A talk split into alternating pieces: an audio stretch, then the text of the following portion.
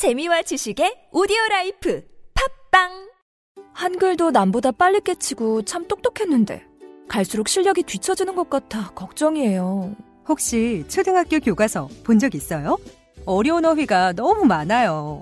학교에서는 어휘 개념을 하나하나 설명해 줄 시간이 정말 부족하잖아요. 그럼 어떡하죠? 내 아이의 어휘만큼은 내가 책임져야죠. 어휘 공부의 정석.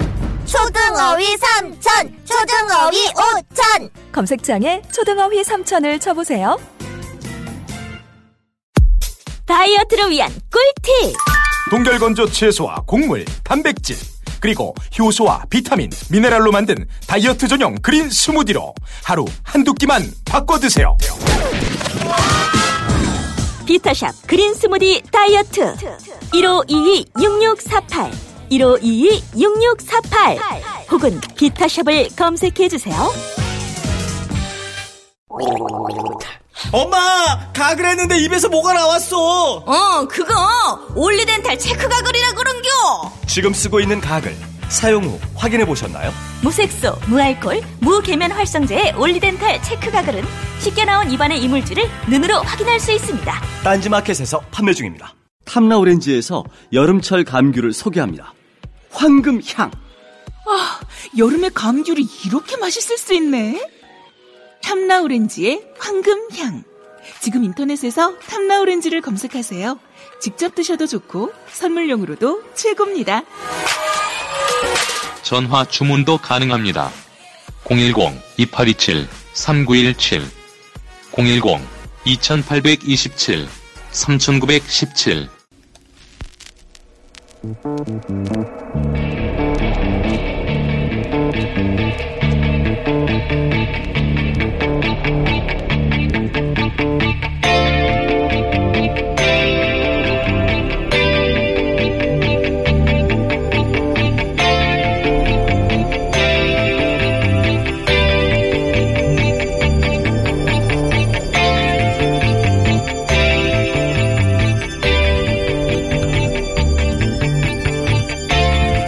안녕하세요. 김호준입니다. 지난 2010년 개그우먼 김미아 씨는 KBS에 블랙리스트가 존재한다고 했다가 KBS에 의해 명예훼손 혐의로 고소를 당했죠.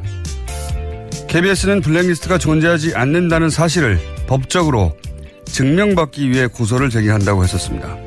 KBS는 또 누가 어떤 의도로 블랙리스트를 거론하고 이용하는지는 모르겠지만 그 행위를 당장 멈추라. 방송의 공정성, 독립성을 말하면서 그것을 지키는 근간인 방송법의 정당성을 침해하고 방송에 개입하려는 것은 그야말로 자기 당착적 행위라고 주장했었습니다. 그렇게 있지도 않은 블랙리스트를 거론하는 것은 정치적 의도를 가지고 방송에 개입하는 것이라고 오히려 호통을 쳤던 거죠. 얼마나 그럴듯한 논리입니까? 이런 논리를 구사한 사람들, 배움은 전혀 부족하지 않은 사람들이라는 걸 알 수 있습니다. 이렇게 공부 많이 하고 큰 회사에 들어가 높은 자리까지 승진한 잘난 사람들이 부당한 권력에 가장 가까운 조력자였던 겁니다. 한 인생 살다가 잘 살다가 가기 위해 가장 필요한 건 그러니까 학벌이나 직위가 아닌 거죠. 모두가 김미화 씨처럼 용감할 수는 없지만 적어도 부끄러워할 줄은 알면서 살다가 갑시다. 김어준 생각이었습니다.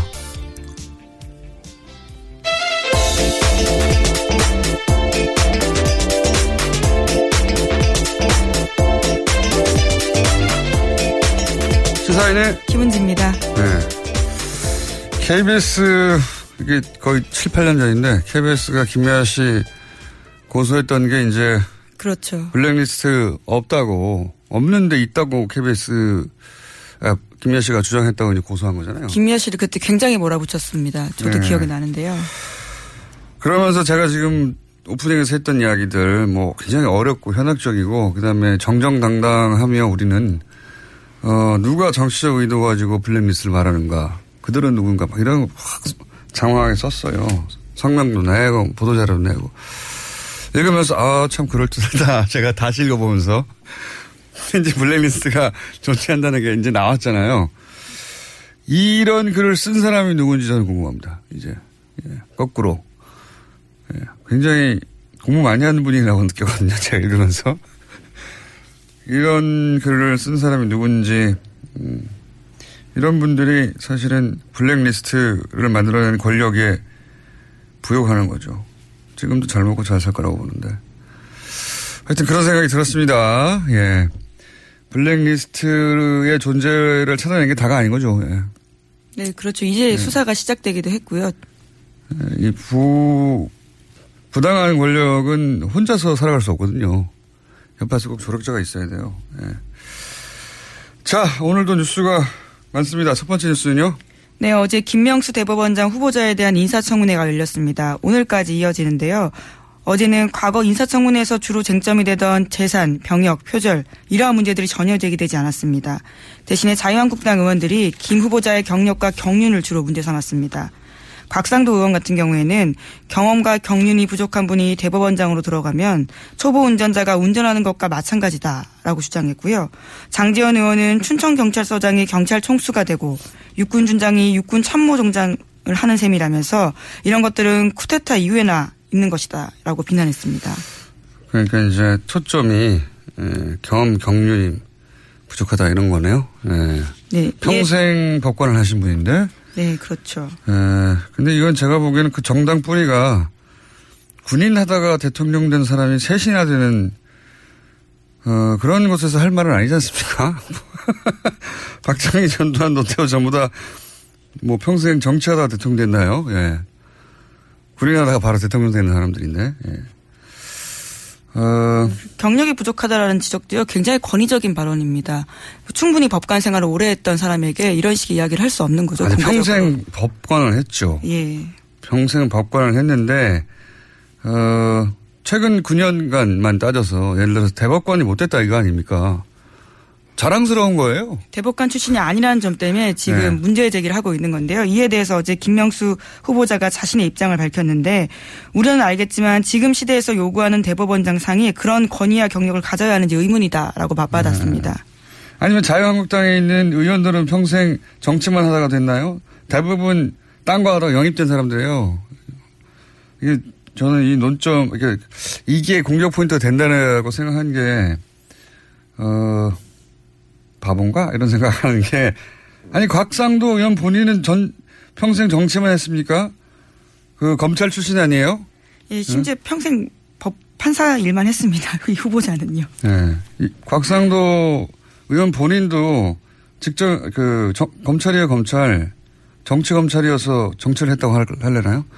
어쨌든 저는 이게 공격 포인트가 생각하는 건 좀 어, 이게 먹힐 거라고 생각하는 건 사람들에게 어, 이해가 안 가는데 곽상도 의원하고 그래서 이제 이재정 의원하고 또 말다툼도 있지 않았습니까? 이 건 가지고? 예, 어제 이재정 의원이 곽상동 의원이 그런 지적을 할 자격이 없다는 취지의 말을 하면서요. 과거 사건에 대해서 언급을 한 건데. 잠깐만요. 저희, 네. 어, 피디들이 그 컷을 따놨나요? 예. 네. 웬일입니까? 일을 다 했네요. 네. 먼저 들어보겠습니다. 유서 대필 조작 사건 잘 알고 계시지요? 예, 들은 바 있습니다. 예. 최근에 국가배상 청구 소송에서 원구 일부 승소 판결을 하였는데요. 당시 검사들은 피고인에게 유리한 증거들을 수사 목록에서 배제하는 등의 적극적 행위까지 가담을 하였는데 모두 면죄부를 받았습니다. 역사 안에서는 국민들의 판단에서는 유죄입니다. 안종택, 남기춘, 임철, 곽상도, 윤성만, 박경순 검사 등 관여 검사들은 모두 역사적으로 유죄입니다. 예, 그러니까 아하. 그러한 문제 제기를 할 자격이 없다라는 취지의 이야기인 겁니다. 아니 그러니까 그 유서 대필 사건. 예. 어, 사건의 그 담당 검사 아니었냐. 당신은 곽상도 의원에게 그렇게 대받아친 거네요, 이게. 그렇죠. 사법부의 오욕의 역사가 있는데 예. 그러한 참가자였다라는 취지의 지적인 거죠. 그러니까요. 평생 어, 법을 하신 분한테 예, 정치 검찰 혹은 뭐 유수대필 사건 조작 사건으로 최종적으로 판정이 됐죠. 예, 그 사건에 검사였던 분이 그런 말을 자격이 되느냐 뭐 이렇게 대받아친 겁니다. 그런데 이에 대해서 네. 곽상도 네. 의원이 발끈했는데요. 상대방이 어떤 일을 했는지도 모르면서 뭉뚱그려 얘기하면 안 된다면서 오히려 이재정 의원한테 무식한 게 자랑이 아니다라는 식으로 반박을 했습니다. 그러니까 자신은 한 달밖에 수사팀에 있지 않았기 때문에 그 사건에 대해서 잘 모른다라는 이야기인 건데요. 한 달밖에 없었기 때문에. 네. 하지만 동료 의원한테 무식하다라는 이야기를 해서 논란이 되고 있습니다. 아니 뭐 무식하다고 하고 싸우는 건 전 좋아요. 좋은데 한달 있었다고 한다고 해도 그 사건으로부터 자유로울 수는 없죠. 예. 어쨌든 저는 그거 다, 이거저거 다 떠나서 예, 경륜이 부족하다는 지적은 군인 바로 하다가 군인 하다가 바로 대통령 된 사람이 거기 세 명이나 있어요. 그 뿌리가 그거 하나만 가지고도 할 말이 없는 겁니다. 무슨 평생 정치하다가 대통령 된 사람들이 아니잖아요, 이분들이. 예. 자, 하여튼 그렇게 그 청문회도 있고 또 지금 아주 국회가 바쁩니다. 정신없고. 예, 대정부 질문도 있어가지고 질의도 있어서. 예. 그 정치인들 발언이 많아요. 예. 어제 대정부 질문에서는 또 김중로 국민의당 의원의 말이 논란이 됐는데요. 강경화 외교부 장관에게 은발을 두고 하얀 머리가 멋있다라고 이야기했습니다. 정작 정책에 대해서는 질문하지 않았는데 외교가 그렇게 잘 돼야 하는데 라는 이야기까지 했습니다. 그에 음. 대해서 대정부 질문을 마무리하고 강 장관에게 다가가서 자신이 비하의 뜻은 없었다면서 사과하긴 했습니다. 그, 전뭐 비하의 뜻이 있었다고는 생각 들지 않아요. 예. 근데 이제 칭찬을 어쨌든 했다가 어 다른 것도 그렇게 잘하지 자기 일도 이렇게 어 받침대로 쓴 거죠. 그걸로 가려고 징검다리로. 근데 이제 소재를 잘못 선택했네요. 예. 소재를 칭찬의 소재를 외모로 삼은 거잖아요. 네. 강경화 장관은 저는 이거를 비하로 받아들이지는 않았을 것 같은데 예. 여기에 불쾌함을 느끼는 여성들은 있겠죠. 그래서 이제 사과하라고 하니까 결국은 가서 사과했다는 얘기죠. 예, 또 이후에 당의 원내대변인 명으로요 또 사과를 또 하기도 했습니다. 논란이 돼서. 자, 뭐 그런 일도 있었습니다. 어제. 그리고 요즘 계속해서 어 안철수 대표도 한마디씩 하고 있지 않습니까? 예, 안철수 대표 여러 마디 하고 있죠. 참 한마디가 아니라. 화제가 됐는데요.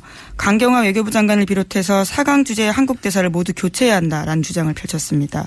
헌법재판소장 임명 동의안 부결이 나온 이후에 한 이야기인데요. 음. 지금의 외교 안보팀으로는 안 된다면서 강 장관보다 능력 있고 경험 있는 사람이 많은 만큼 모든 옵션을 고려해야 된다라고 이야기했습니다. 음. 그렇게 말을 할 수 있죠.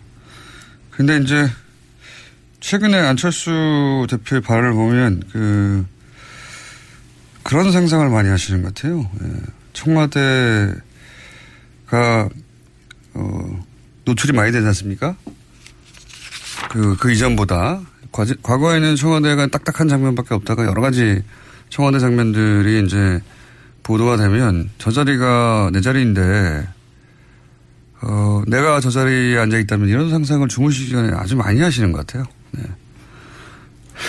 그래서 자꾸 어, 직접적으로 뭐 누구누구를 갈아치워라 뭐 누구누구를 외교부 장관을 교체해야 한다. 구체적으로 외교부 장관이 뭐뭐뭐를 잘못했기 때문에 결정적으로는 말은 없어요. 예. 네. 어쨌든 대표님 안철수 대표님도 뭐 본인이 거의 대통령이 준하는 네. 자리에 가 있다고 생각하시는 것 같기도 하고. 자,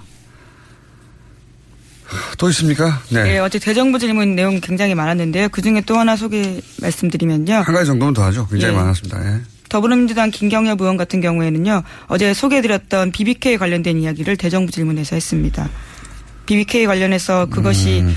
이명박 전 대통령의 차명 소유 아니냐라는 취지 이야기인데요. 어제 뉴스로도 등장을 했었는데 잠깐 얘기했었는데 BBK 관련해서 본격적인 기사는 어제 처음 나왔다고 봐야죠. 예. 뉴스공장은 계속 걸어놨습니다. 예, 물론 주, 시사인도 계속 썼습니다. 포탈 메인에 이렇게 노출돼서 많은 분들이 본 것은 그리고 또 대정부 질문에 나온 건 처음 올해 들어 처음인 것 같은데 근데 이 기사가 참 어려워요. 이거 좀 하고 넘어가야 되겠네요. 생소한 회사 이름도 많고 회사 그 회사들 간의 관계가 어떻게 됐다는 건지 잘 모르겠고 그리고 뭐 돈이 여기서 절로 갔다는 그 의미가 뭔지 돈이 입금만 됐다는 것만 가지고는 그게 어떤 의미인지 모르겠잖아요. 해설도 기사에 잘 없어요. 이 돈이 이렇게 갔다는 것은 무엇을 의미한다. 어, BBK 사건이 그런 복잡성 때문에 그 실체가 제대로 알려지지 않은 측면이 여전히 많습니다, 사실은. 예. 근데 BBK 사건은 잘 알고 보면, 어, 사기 사건의 모든 요소를 골고루 다 갖춘 교본과 같은 사건이에요. 예. 돈과 권력, 뭐, 거짓말, 배신, 은폐, 조작, 모든 게 한꺼번에 토탈 패키지 들어있거든요. 그, 어제 오늘, 어제죠 주로, 어제 어, 논란이 됐던 게 뭐냐, 어, BBK 전문가로서 최대한 쉽게 설명을 하면, BBK 문제는 결국 누가 주인이냐 하는 문제거든요. 그렇죠. 네. 어, 의혹을 제기하는 쪽은 이명박 전 대통령이 실소유주다. 어, 것이고, 어, 지금은 김경준 씨의 단독 범죄. 실제로 어, 그걸로 모두 실형을 살았습니다. 네, 단독 범죄로 법적으로는 판결이 난 상태인데, 이제 의혹을 제기하는 쪽은 만약 이명박 전 대통령이 진짜 주인이면 김경준 씨에게 적용된 모든 범죄 혐의가 그대로, 아니죠. 더 무겁게 적용될 수 되어야 한다. 뭐 그런 건데, 어제 나온 문건을 간단하게 말해서 뭐냐, 이제 LKE 뱅크로부터, 여기서부터 사람들이 막혀요. LKE 뱅크라니. 갑자기 뭐냐, 이건. 거기서부터 50억, 정확하게는 49억 9,999만 5천 원. 예, 40억이 좀 넘는 금액입니다. 5천 원은 수수료, 그러니까 50억을 하죠. 50억이 이명박 전 대통령 개인 계좌로 이체된 기록이 있다. 이거예요. 이게 그렇죠. 어떤 의미냐. 김경준 씨가 다시, 어, 당시에 내놓은 이면 계약서를 보면 그 돈은 BBK 주식을 어, LK 뱅크에 넘기고 받은 주식 대금이에요. 이게 어떤 의미냐면 BBK 주식이 넘어가고 돈이 입금됐잖아요. 돈은 그 당연히 그 주식의 주인한테 가겠죠. 그런데 그 계좌가 이명박 전 대통령이니까 그러면 BBK 주인은 이명박이다. 3단 논법입니다. 간단하게. 그렇죠? 주식을 넘기고 돈을 받았어요. 그럼 돈을 받은 사람이 그 주식의 주인이잖아요. 예, 그렇죠. 그 주식의 주인이 곧 회사의 주인이잖아요. 그러니까 이명박 전 대통령이 BBK 주인이다. 간단하게. 그런 얘기입니다. 그런 게 나왔다. 어, 이명박 전 대통령이 BBK 주인이었구만. 그 주식 팔고 돈 받은 거 보니까. 어, 이렇게 설명하면 그나마 쉬울래나요? 네, 그런데 어제는 나온 내용은 2007년에 검찰이 그 내용을 알고도 뭉갠 게 아니냐라는 의혹이 나온 건데요. 네, 검찰은 그것에 대해서 부인했습니다. 부인했죠. 그리고 거기서 더 들어가면 좀 복잡하게 구조를 이해해야 되는데 일단 어제 나온 주장의 핵심은 이거고요. 그러면 LK 뱅크가 뭐냐? 이것도 알아야 되잖아요. 오늘 여기까지만 30분 더 넘어가죠. 예. 왜냐하면 한 번에 안 들으면 잊어버려요. 이명박 전 대통령은 당시 정치 재개하면서 인터넷 종합 금융회사를 세우려고 했던 겁니다. 그리고 여기에 지주회사, 투자자문회사, 그리고 은행을 만들려고 했어요.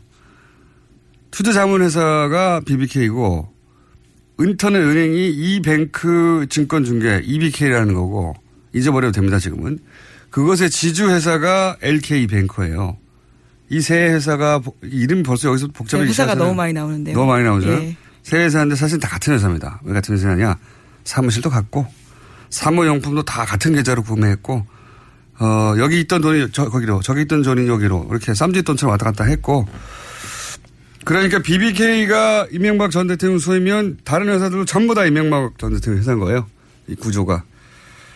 그래서 간단하게 줄이면 아, LKE 뱅크는 BBK 지주회사 구조지만 실제로는 같은 회사. 그러니까 이름을 구분할 필요가 없어지는 겁니다. 다 같은 회사예요, 실제로는. 예. 오늘 여기까지만 진돌 나가죠. 이름에 현혹되지 마라. 다 같은 회사다. 예.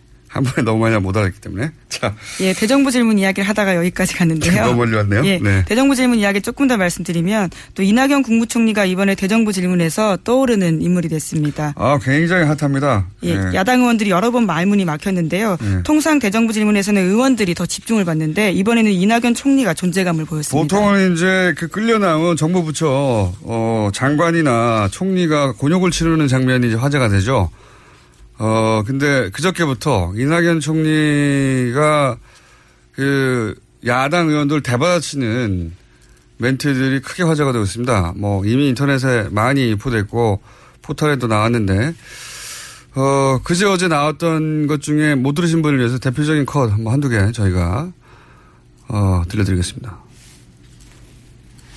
총리께서는 지금 수십 조씩이나 퍼붓고 있는 복지 예산을 늘릴 때라고 생각하십니까? 안보 예산을 늘릴 때라고 생각하십니까? 안보 예산도 필요한 건 늘려야 되겠죠. 그리고 그 복지 예산 늘어난 것은 대부분 지난 대선 때 어, 모든 정당들이 공통으로 공약했던 사항들이 먼저 이행되고 있다는 말씀을 드립니다. 예, 총리 들어가십시오. 최근에 MBC, KBS 불공정 보도 보신 적 있습니까? 어떤 보도입니까? KBS나 MBC에서 불공정한 보도를 한 걸 혹시 기억나시거나 본 게 있습니까? 음, 잘 안 봅니다. 네. 아, 안 보십니까? 네. 어, 꽤 오래전부터 좀 더 공정한 채널을 보고 있습니다. 아주 답변이 촌철 살인이에요. 그 속에.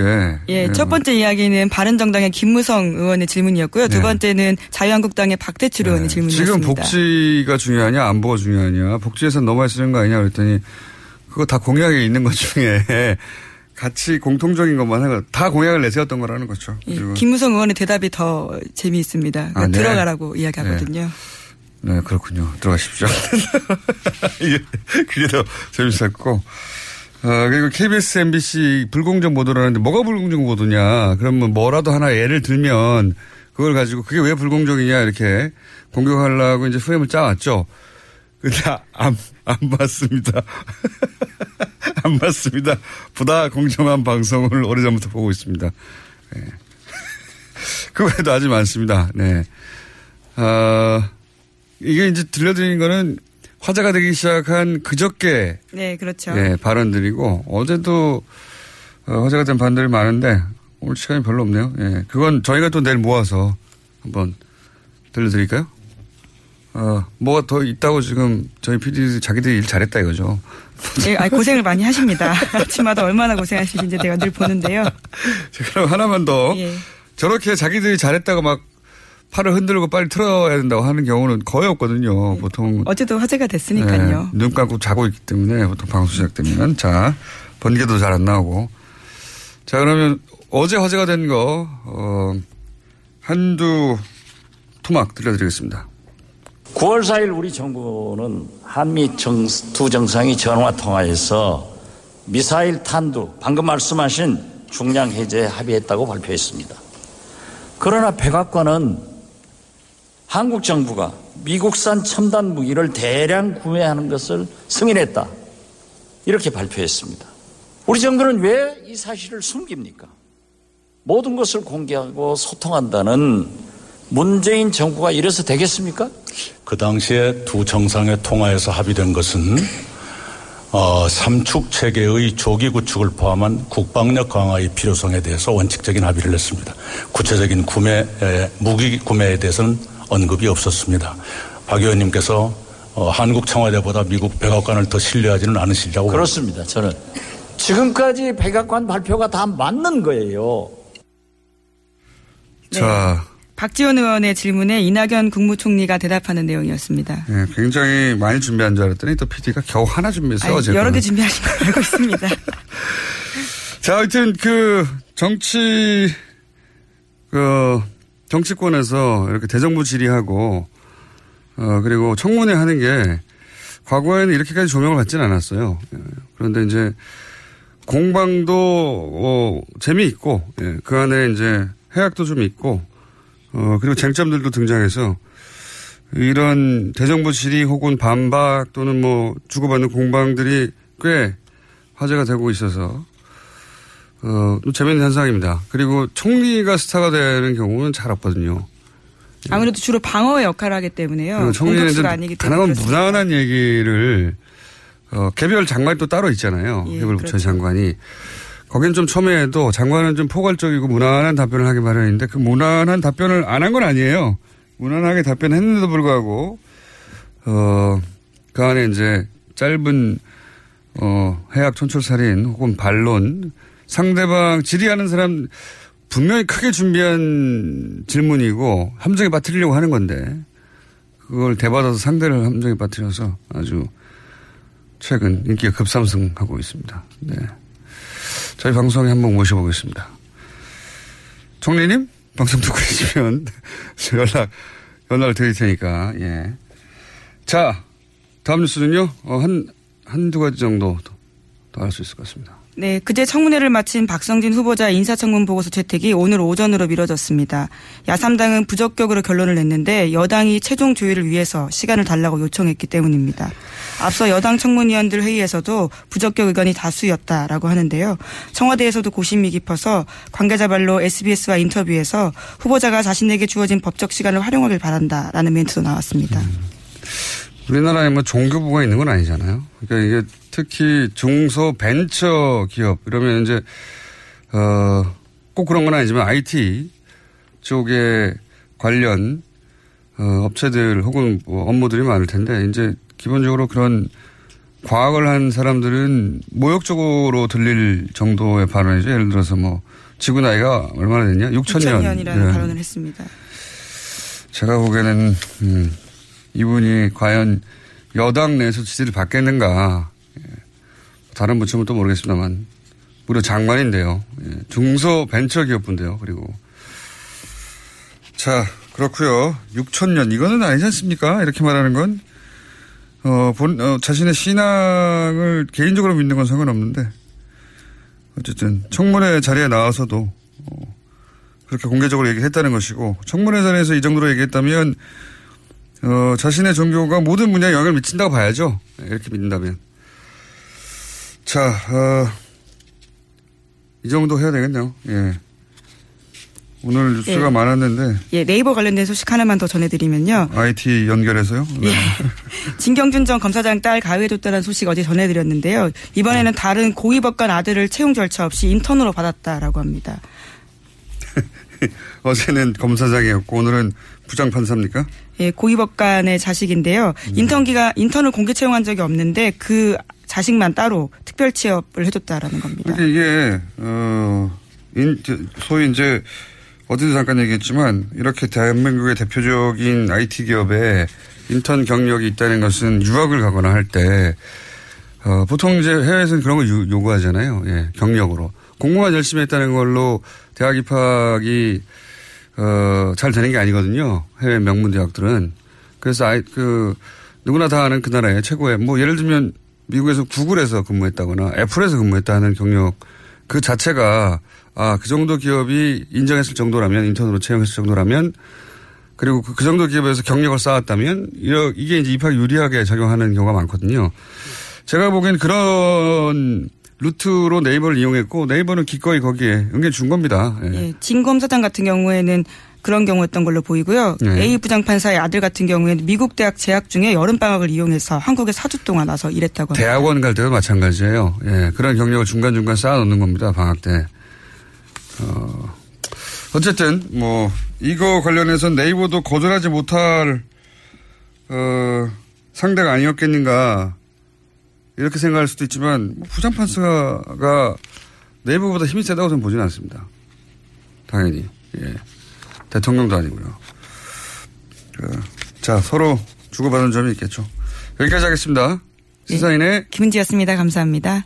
골반 잡자 바로 잡자 바디로직 허리 통증 바로 잡자 바디로직 몸매 교정 바로 잡자 바디로직 자세가 좋아지는 골반 교정 타이즈 바디로직 검색창에 골반 교정 바디로직 삐딱한 남성 골반 허리에도 역시 바디로직입니다. 바디로직의 효과를 못 느끼셨다면 100% 환불해드립니다. 자세한 환불 조건은 홈페이지를 참조하세요. 아, 또 떨어졌어. 너 또 입사 시험 봤어? 아니, 차량용 핸드폰 거치대 말이야. 여러 개 사봤는데 실패의 연속이야. 떨어지고 시야 가리고 운전석에서도 뭐 알고 뭐 좋은 거 없을까? 싼 것만 찾으니까 그렇지. 제대로 된 거 하나 사서 편리하게 쓰는 게 더 낫지. 그런 게 있어? 그럼 있지. one, two, three 할 때 two.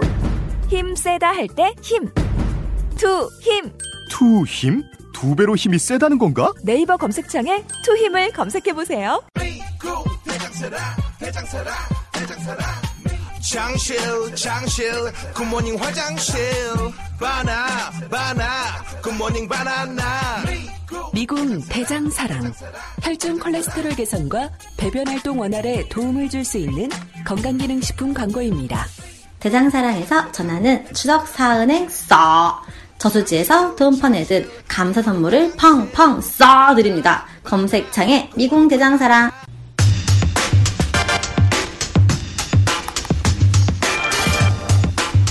국군의 날은 10월 1일이죠. 그런데 이날이 아니라 이번 주 일요일 9월 17일로 변경해야 한다는 주장이 등장하기 시작했습니다. 어제 대정부 질의에서도 국무총리 상대로 이 질문이 나왔었는데 국날 변경을 주장하시는 분입니다. 이준식 근현대사 기념관 관장님 나오셨습니다. 안녕하십니까? 예, 안녕하세요. 예. 어, 9월 17일이 무슨 날입니까? 예. 임시정부 산하 국군인 한국 광복군이 창군된 날입니다. 날입니다. 광복군 창군이다. 네. 아하. 그러니까 이제 국군이 아니라 광복군 이제 독립운동을 하던 광복군이 네. 처음 만들어진 날이 어 국군의 날이어야 하는 거 아니냐 이런 네. 얘기네요 한마디로 네. 어뭐 설득되려고 하는데 그 말을 듣자마자 설득되려고 하는데 그게 그러면 언제입니까? 1900... 어, 1940년 9월 17일 어, 중국의 충칭에서 광복군이 창군됐습니다. 어, 근데 임시정부는 그 전부터 그 전부터 있었지 예. 어, 임시정부는 1919년에 출범했는데요. 그, 예. 임시정부 그걸 건국으로 봐야 된다 뭐 이렇게. 뭐 요즘 뭐 그런 예. 얘기도 나오고 있죠. 저는 예. 뭐 개인적으로 건국이란 말은 별로 좋아하지 않습니다만은. 예. 그러니까 1919년 중국에서 임시정부가 출범 출범했는데 임시정부가 어, 1920년에 바로 독립전쟁 원년이라는 걸 선포, 선포 합니다. 그러니까 1920년에. 1920년에 네. 우리가 일제에게 전쟁에서 져서 국권을 빼앗겼으니까 네. 독립을 이루기 위해서는 다시 일본과 전쟁을 해야 된다. 그래서 음. 독립전쟁이라고 그러고 음. 어, 1920년이 독립전쟁 첫 해다. 음. 그러니까 전쟁을 하려면 군대가 필요하지 않겠습니까? 그래서 이제 어, 임시정부 산하의 국군을 만들겠다는 구상에 착수를 하는데 당시 뭐 중국이 남이 나, 남의 땅이니까요. 네 남의 땅에서 군대를 만드는 게 결코 쉬운 일이 아니었습니다. 그 어려운 그 다른 나라 그 나라가 인정해 줄 리가 없죠. 예, 인정해 줄 리가 없죠. 그러니까 군대를 만들기가 쉽지 않으니까 처음에는 이제 만주에서 활동하던 독립군 부대하고 연계해서 이제 국군을 음. 활용하겠다. 그, 임시정부하고 무관하게 독자적으로 움직이던 예, 독립군들을 예, 독립군을 만주 독립군을 음. 임시정부 산하로 편대를 시켜서 네. 편입을 시켜서 이제 어, 국군을 만들겠다 그런 구상을 이제 갖, 갖기도 했는데 이게 쉽지 않았습니다. 그래서 네. 어, 국군을 만든다는 게 임정부에 모인 독립운동가들의 아주 오랜 꿈이었는데요. 그렇겠죠. 네, 당연히. 그 꿈이 이제 1940년에 실현이 된 겁니다. 그래서 아. 임정부 산하 국군으로 어 이제 한국 광복군을 창건하게 되죠. 정식으로 정식으로 군대를 만든 아, 그렇군요. 사실 다른 나라의 사례를 보더라도 모든 망명 정부가 네. 예, 그 나라에서 정보를 두지 못하고 망명하게 되는 망명 정부가 어 결국은 이제 그 자기들 원래 땅을 점령하고 있는 그 뭐 식민 본국이든 또는 뭐 그 순간 어, 침략해온 나라든 간에 그 상대에서 어 이런 군대를 만들려고 하죠. 네. 예. 군대가 없으면은 싸워서 다시 찾을 수가 예. 없으니까. 근데 이제 우리는 1940년에 임시정부가 광복군을 공식적으로 창건했다. 네. 창건하였다. 그렇군요. 그럼 실제 그때 부대라고 할 만한 인원도 있었습니까? 처음에는 주로 이제 사령부 중심의 군대였습니다. 그러니까 네. 감, 이렇게 장교가 더 많았던 사병보다는 장교가 많던 어쩔 수 없죠. 어쩔 수 없죠. 그러니까 네. 왜냐하면은 당시 중국 안에 네. 사병이 될 수 있는 우리 동포수가 많지 않았으니까요. 그러니까 네. 이제 어쨌거나 동포수가 있다 하더라도 몰래 사병이 돼야 되는 거예요. 그리고 이제 대개 독립운동 하시던 분들이 나이가 많으니까 네. 이제 어, 사병은 상대적으로 적었죠. 그러면서도 이제 한국 광복군이 계속 사병을 확 확대하기 위해서 노력을 했고요. 그래서 네. 뭐 아시아 태평양 전쟁이 끝날 무렵에는 그래도 이제 꽤 많은 이제 음. 뭐 병사들을 확보하는 데 성공을 했고요. 그런데 중국 입장에서 보자면 네. 자기 땅에 다른 그렇죠. 나라의 군대가 예. 창군됐다고 예. 주장하는 거 아닙니까? 예. 그리고 실체가 지금 뭐 적더라도 생겨버리기 시작하면 네. 가만두진 않았을 것 같은데요. 어, 이게 많이 알려지기로는 이제 중국 국민당 정부가 임시정부와 한국 광복군을 적극적으로 지원했다고 알려져 있는데 네. 근데 사실은 견제를 많이 했습니다. 왜냐하면 그러니까요. 자기 땅에서 군대 만들겠다 그러는데 누가 좋아하겠습니까? 네, 그러니까 그렇죠. 그러니까 처음에는 이제 견제를 많이 했습니다. 그래서 견제하는 방법이 어, 한국 광복군을 만들 때 중국 국민당 군의 통제 아래 두겠다. 아, 아 요즘, 요즘 말 요즘 말로 하면 음. 통수권 작전권이죠. 네. 그러니까 통수권을 중국이 중국 정부가 갖는다는 조건으로 한국 광복군을 만, 아, 승인하려고 하니까 굉장히 뭔가 서글픕니다. 왜냐하면 아, 그렇죠. 지금도 한국은 미국의 작전 전시 작전권 문제하고 이제 연동이 되는 거죠. 가지고 있었는데 임시 정부가 창군할 때부터 중국이 또 작전권을 행사하겠다고. 예, 그래서 네. 이제 임시정부에서 단안을 내립니다. 중국 국민당 정부의 승인이 없는 상태에서 광복군을 창군하는 거죠. 음. 근데 창군을 했다고 하더라도 활동을 하려면 중국 국민당 정부의 지원을 받아야 되는데 네. 중국 국민당 정부가 지원하기는커녕 계속 이제 견제를 하니까 방해를 하니까요. 네. 할수 없이 어 광복군의 통수권을 중국 국민당에게 넘겨줍니다.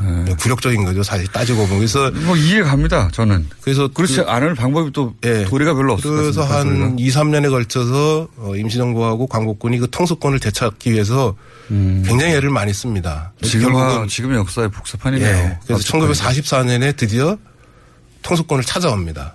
그래서 44년에 정말 임시정부의 국군으로, 국군으로 되는 거죠. 선배들이 훨씬 낫네요. 4년 만에 찾아왔습니다. 예, 4년 만에 찾아왔으니까 굉장한 성과죠. 예, 저는 지금 60 몇 년 동안 못 찾고 있는데 어쨌든 어 지금 그 우리 국군이 미군에게 어 작전 통제권을 넘기고 전자권을 넘기고 아직 되돌려받지 못하고 있는 예.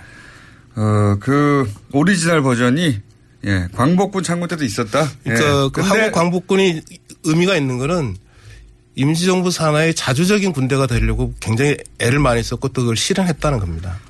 아니 그게 싫어서 그 일본의 어 소위 이제 그 강점이 싫어서 거기까지 가가지고 군대를 만들어 싸우겠다고 한 사람들이 또 중국이 그렇게 하겠다고 하면 체질적으로 받아들일 수 없는 사람이었을 것 예. 같아요. 그분들이. 어쨌든 4년 만에 또 되찾았다. 네. 또- 그러면 실제 중국군 그 당시 인민군하고 같이 작전을 했다든가 그러니까 그 중국이 당신들은 별개의 군대라고 인정을 해야 같이 작전을 할거 예. 아닙니까? 그렇게 연대 작전을 했다는 그런 그런 기록은 있습니까? 그 44, 그래서 1944년에 중국과 대등한 관계에서 어, 군사 협정을 맺고요. 아, 군사 협정을 네. 맺었다. 네. 확실하게 인정한 거네. 예, 협정을 이제 맺었다네요. 중국이 이제 독자적인 군대로 인정을 한 거죠. 그리고 네. 어 이제 43년 44년 무렵부터는 이제 다른 연합국 군대인 영국군, 미국군과의 공동 작전도 추진해서 어 1900, 아시아 태평양 끝나 저- 아시아 태평양전이 끝나기 직전에는 유명한 이제 한국 광복군의 어 독수리 작전이라는 게 음. 미군과 공동으로 추진이 됩니다. 아, 이건 뭐 부인할 수 없는 독자적인 네. 작전권을 가지고 있었던 군대가 확실한데 그러면 지금 국군의 날은 10월 1일은 뭘 기념하기 위해서 된 겁니까? 지금 뭐 두 가지 이- 이야기가 있습니다. 하나는 청, 어, 1950년, 그러니까 6.25 전쟁 와중이죠. 6.25 전쟁 때, 어, 육군제 3사단이 38선을 처음 돌파해서 북진에 성공한 날이다. 그래서 그날을 기리기 위해서 이제 10월 1일을 1956년 이시- 이승만 정부 때입니다. 이승만 정부 때 10월 1일을 국군의 날로 이제 지정했다는 얘기가 하나 있고요. 또 하나는 어 1954년인가요? 53년인가요? 어 미국 워싱턴에서 한미 상호 방위 조약이 체결되는데 이게 10월 1일입니다. 음. 그래서 10월 1일이 어쨌거나 뭐 의미 있는 날이다. 그래서 1956년에 처음으로 국군의 날로 지정을 했습니다. 음. 그러니까 뭐 38선 돌파한 것도 의미는 있지 않습니까? 38선 돌파도 뭐 의미가 있고 한미 상호 방위 조약이 체결된 것도 또뭐 의미가 뭐 있고. 의미가 있긴 하죠. 근데 네. 그런 날이기 때문에 국군의 날로 지정하는 데는 좀 충분하지 않다는 생각이 들고요. 음. 사실 국군의 날 하면은 어, 보통 무슨 날 한글 창제 한, 했던 날을 한글 날이라고 하는 거죠. 예. 제헌절 하면 마찬가지고요. 그러니까 이것도 국군의 날 하면 당연히 막연히 이제 국군이 창설된 날인가 보다 생각하고 있었거든요. 국군이 뭐 창설되거나 아니면 국군의 역사가 시작된 날로 그렇죠. 정하는 게 맞다고 생각을 합니다. 어. 그래서 이제 38선을 돌파한 날이군요, 이게. 예. 그래서 뭐 그 국군이 역사가 시작된 날을 찾다 보니까 그래도 광복군 창건일이 가장 어울린다 뭐 그런, 그런 생각이 드는 거죠. 어, 당연히 그런 데 있어서 문제는 없을 것 같은데. 네. 그 자연스럽고 당연한 것 같거든요. 애초에 광복군이 1940년에 어, 창설이 되고 중국과 군사협정도 맺었고 미군과 당시 공동작전도 했다면 규모는 작더라도 했다면 그게 국군의 뿌리가 확실하니까 한글도 지금 한글하고 똑같지는 않거든요. 되돌아가면 문자도 달라요. 어법도 다르고 하지만 그때 창절 창설 만들어진 게 확실하니까 근데 이 보수 진영에서는 반대한다고 그러는데 왜 반대하는 겁니까? 어, 보수 진영에서 반대하는 건 이게 건국절 논란하고 이제 직결이 되어 있는데요. 아, 보수 진영에서는 대한민국 역사가 네. 1948년 8월 15일부터 시작됐다고 아, 얘기하지 그렇군요. 않습니까? 그 전에는 이게 그러니까 창설됐다고- 독립운동과 대한민국 건국은 무관하다고 얘기하니까요. 그러니까 뭐 국군의 아, 날도 그렇군요. 광복군 창건일로 할 이유가 없다는 거죠. 어. 당연하네요. 네. 네. 그걸 인정하는 순간 예. 어, 48년이 아니라 40년대부터 군대가 있었다고 해야 되니까요. 예. 그 거슬러 올라가면은 광복군이 창건되기 이전에 독립군의 무장투쟁을 인정을 해야 되고 그게 싫은 거죠. 예. 독립군의 무장투쟁을 인정하기 싫은 이유는 뭐라고 보십니까 보수 진영에서? 그러니까 대한민국 건국은 독립운동과 무관하다고 보는 겁니다. 그, 그러니까 독립운동 때문에 대한민국이 건국된 게 아니라 흔히 말하는 이제 건국 세력이라 그러죠. 예. 건국 세력에 의해서 대한민국이 건국됐다고 주장을 하고 싶은데 그 건국 세력이라는 게 내용을 보면은 두 부류입니다. 하나는 친일파고 하나는 정치 깡패입니다. 아 그렇습니까? 예. 예. 정치 깡패 얘기도 많이 나오긴 합니다. 예. 예. 정치, 정치 깡패가 이른바 그 이 건국 과정에 반공 반탁 운동을 주도한 세력 중에 하나거든요. 그러니까 네. 이 우리는 정치 깡패라고 하지만 그쪽에서는 이제 애국 세력이라고 하겠죠. 그 애국 네. 세력이 있었기 때문에 대한민국 건국이 가능했다 이렇게. 지금 가스판 들고 그렇죠. 예. 아스팔트에 나오시는 분들이 각 있었잖아요. 예. 프로판 가스통을 들고. 그, 그 뿌리죠. 예. 그걸 생각하시면 될 것 같아요. 한쪽에는 그분이 애국 세력인 것이고 또 이제 무관한 제3자가 보기에는 정치 깡패 아니냐. 예. 그런 세력과 친일파가 어 소위 이제 이승만 정권의 탄생의 핵심 역할을 했던 사람들이다. 네. 예. 근데 이제 이런 얘기 많이 하죠. 그 치- 우리 보수 진영의 뿌리가 친일파에 딱 있는 거 아니냐. 그 그래서 친일파라는 말을 하기 싫으니까 그걸 이제 건국 세력이라는 말로 미화하는 거죠. 실제 그 친일파라고 불릴 만한 세력이 이 이승만 정권의 주축을 이뤘습니까? 그 예를 들어 군만 얘기하자면요. 군대만 오늘은 군대 얘기. 예. 어 이른바 그 국군이 만들어지고 난 다음에 예.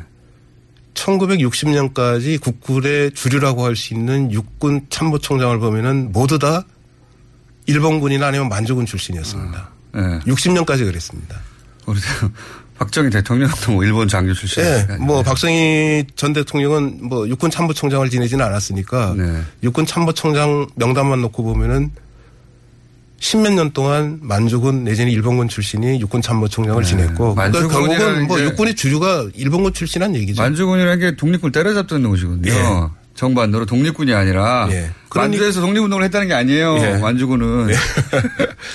어, 일본의 괴뢰 국가인 만주군의 국군이 만주, 만주국의 국군이죠. 예. 그, 그 역할이 독립군 때려잡는 예, 독립군. 때려 항일 세력 때려잡는 게 만주 만주군이 하는 일이었죠. 그 다른 나라에서 상상할 수 없는 일이죠. 예. 보통은 초기 건국 세력들이 대부분 이런 역사를 거치 뭐 터키도 그렇고 대부분 독립운동하던 쪽에서 어 초기 대통령을 내놓거나 뭐 군도 예. 군도 독립군 출신들이 주도권을. 장악하는 너무 게 당연한 정상적인. 거죠. 예, 너무 당연한 건데 우리는 독립군을 때려잡던 쪽에서 군을 장악했어 초기에. 예, 그러니까 이제 국군의 뿌리로 독립군과 광복군을 인정하지 않게 된 거죠. 아 이어가기 시작했습니다. 네.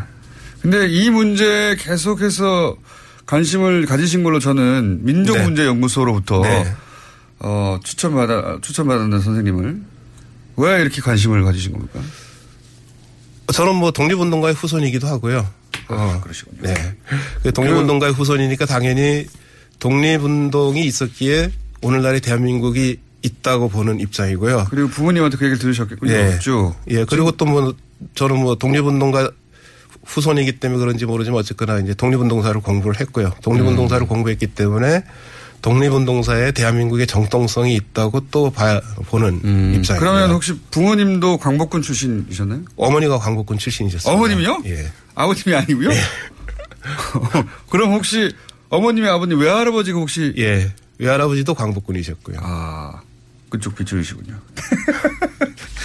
아니, 우리는 어릴 때, 저, 저도 어릴 때 독립군에 대해서 별로 안 배웠어요. 예. 예. 그냥 독립운동을 조금 했다. 그게 어마어마하게 길, 긴 장이어야 할 것 같은데. 네. 어, 한두 페이지 배웠던 것 같아요. 그런지 지금. 지금은 이제 많이 가르치죠. 많이 가르치죠. 이게 왜, 왜 그러냐면은 그 1987년 헌법이 개정되지 않습니까? 그래서 이제 우리 현행 헌법인데 네. 그 현행 헌법 전문에 뭐라고 되어 있냐면은 어, 우리 대한국민은 3.1운동으로 건립된 대한민국 임시정부의 법통을 계승해서 어, 조국의 그렇죠. 민주개혁과 평화적 통일을 완수해야 될 사명을 갖고 있다고 적어놨거든요. 그래서 독립운동 때문에 오늘의 대한민국이 있다고 헌법 전문에 나와 있으니까 적어도 80년대 후반 이후에 한국 사회가 민주화되는 과정에서 점점점 독립운동에 대한 관심이 높아지고 지금 독립운동사를 많이 가르칩니다. 알겠습니다. 그 중간에 제가 잠깐 말씀드리면 이 만주군 출신 쪽의 반론권도 저희가 포장하고 있습니다. 저희는 이런 얘기를 중간중간에 많이 하는데 반론으로 연락 오는 적이 사실은 거의 없어요. 예. 거의 없긴 한데. 자, 이래서, 예, 이래서 10월 1일이 국군의 날이면 당연히 국군이 창설을 된 날이어야 하는 게 맞, 맞고 논리적으로 예. 다른 날들은 다 그러니까요. 그리고 어 그것을 따져보니 있다 실제로 광복군이 창건된 것이 그리고 주변국에 의해서 독립된 군대로 인정도 받았고 협정도 맺은 기록도 있고 공동작전의 기록도 있다. 게다가 국군이 38선을 통과한 날이 의미가 있으나 실제 그 국군이 소위 이제 어 이승만 정권의 뭐랄까요? 친위대 역할을 한 걸로 지금 보여지는 그런 국군의 구성이 일본군이었지 않느냐. 일본군 출신 혹은 저 만주군 출신이었지 않느냐 그러니 뭐 법통을 따지자면 당연히 9월 17일 옮기는 게 맞다 요 정도로 요약하면 되는 거죠 예, 정확하게 요약하셨습니다. 요약은 잘해요 깊이는 없는데 그런데 이런 반론도 제가 본 적이 있어요. 어, 대한, 그러니까 그렇게 되면 내가, 어, 이게 왜 이렇게 연결되는지는 잘 논리적으로 저 머릿속에 구성은 안 되는데 국군의 날을 그렇게 바꾸면 대한민국이 한반도 유일의 합법 정부라는 사실이 어, 그 사실의 의미가 퇴색된다. 왜 퇴색되는지 모르겠지만 하여튼 그렇게 주장합니다. 저도 잘 모르겠는데 그런 주장을 하더라고요. 그러면서 북한의 정통성을 어, 주게 된다. 이것도 왜 이런지도 모르겠는데. 북한의 정통성을 주는 건 오히려 지금 국군의 날 아닌가요? 북한에서는 지금, 어, 독립운동은 자기들이 주로 했다고 주장하는 거지 않습니까? 그건 사실이에요. 그러니까 북한보다 더 오랜 역사를 갖고 있는 게 지금 대한민국에서 강조하는 독립운동이거든요. 그러니까요. 그러니까 1919년에 어, 대한민국이 출범했다고 하는 것보다 더 정통성을 그 인정받는 근거, 인정받을 수 있는 근거가 어디 있습니까? 그러니까 인민군 창설되기 전에 무슨 소리냐. 지금 꼭, 광복군이 예, 있었는데. 광복군이 창건됐다고 하는 게 훨씬 더 정통성 문제에서 유리한 거죠. 근데 예. 그왜 스스로 불리한 쪽을 택하려고 하는지 저도 잘 모르겠습니다. 지금 주장은 불리해요. 왜냐하면 친일파가 합참 합참 그 군을 통솔했던 군대를 가지고 정통성을 주장하려고 하는 거니까요. 북한에서는 어쨌든 독립 운동을 하던 쪽이 북한 쪽 사이드에서는 어, 군의 기본 창설 단위가 됐기 때문에 그 점에 있어서는 불리하죠. 예, 바꿔야 되는 거였고. 대한민국이 한반도 유일한 합법 정부라는 걸 의미를 퇴시킨다. 이게 무슨 주장입니까, 이건? 어떻게? 어, 그 이제 보수 세력에서 흔히 그렇게 얘기하는데요. 네. 그, 이 해방되고 난 다음에 이제 정부가 수립되는 과정에서 유엔에서 결의를 합니다. 한반도에서 총선거를 해서 정부를 구성해라. 네. 근데 원래 유엔 결의안에는 한반도 전체에서 선거를 해가지고 정부를 구성하도록 돼 있는데 예. 이게 잘 안 됩니다. 북쪽에서 이 선거를 그렇죠. 거부하거든요. 네. 그래서 이제 어, 다시 유엔에서 그러면은 가능한 선거가. 가능한 남쪽에서만 그러면 총선거를 해서 정부를 구성하라고 했습니다. 그래서 네. 나중에 유엔 결의안에 보면은 한반 선거가 가능한 지역에서의 유일한 합법 정부 이렇게 돼 있습니다. 한반도에서 유일한 합법 정부가 아니라. 한반도에서 유일한 합법 정부가 아니라 근데 보수 음. 세력에서는 그걸 자꾸 이제 한반도 유일의 합법 정부라고 해석을 하는 건데요. 정확하게 문구가 어떻게 되냐면은 선거가 가능한 지역에서의 유일한 합법 정부 그리고 표현을 영어 표현에 주목을 하면요. 정부입니다. 가분먼트입니다. 음. 국가가 아니라. 그러니까 대한민국이라는 국가의 일부로서의 대한민국 정부 이렇게 되는 거죠. 이해했습니다. 오늘 말씀 감사합니다. 네, 고맙습니다. 이준식 관장님이었습니다. 네, 고맙습니다. 3부에서 뵙겠습니다.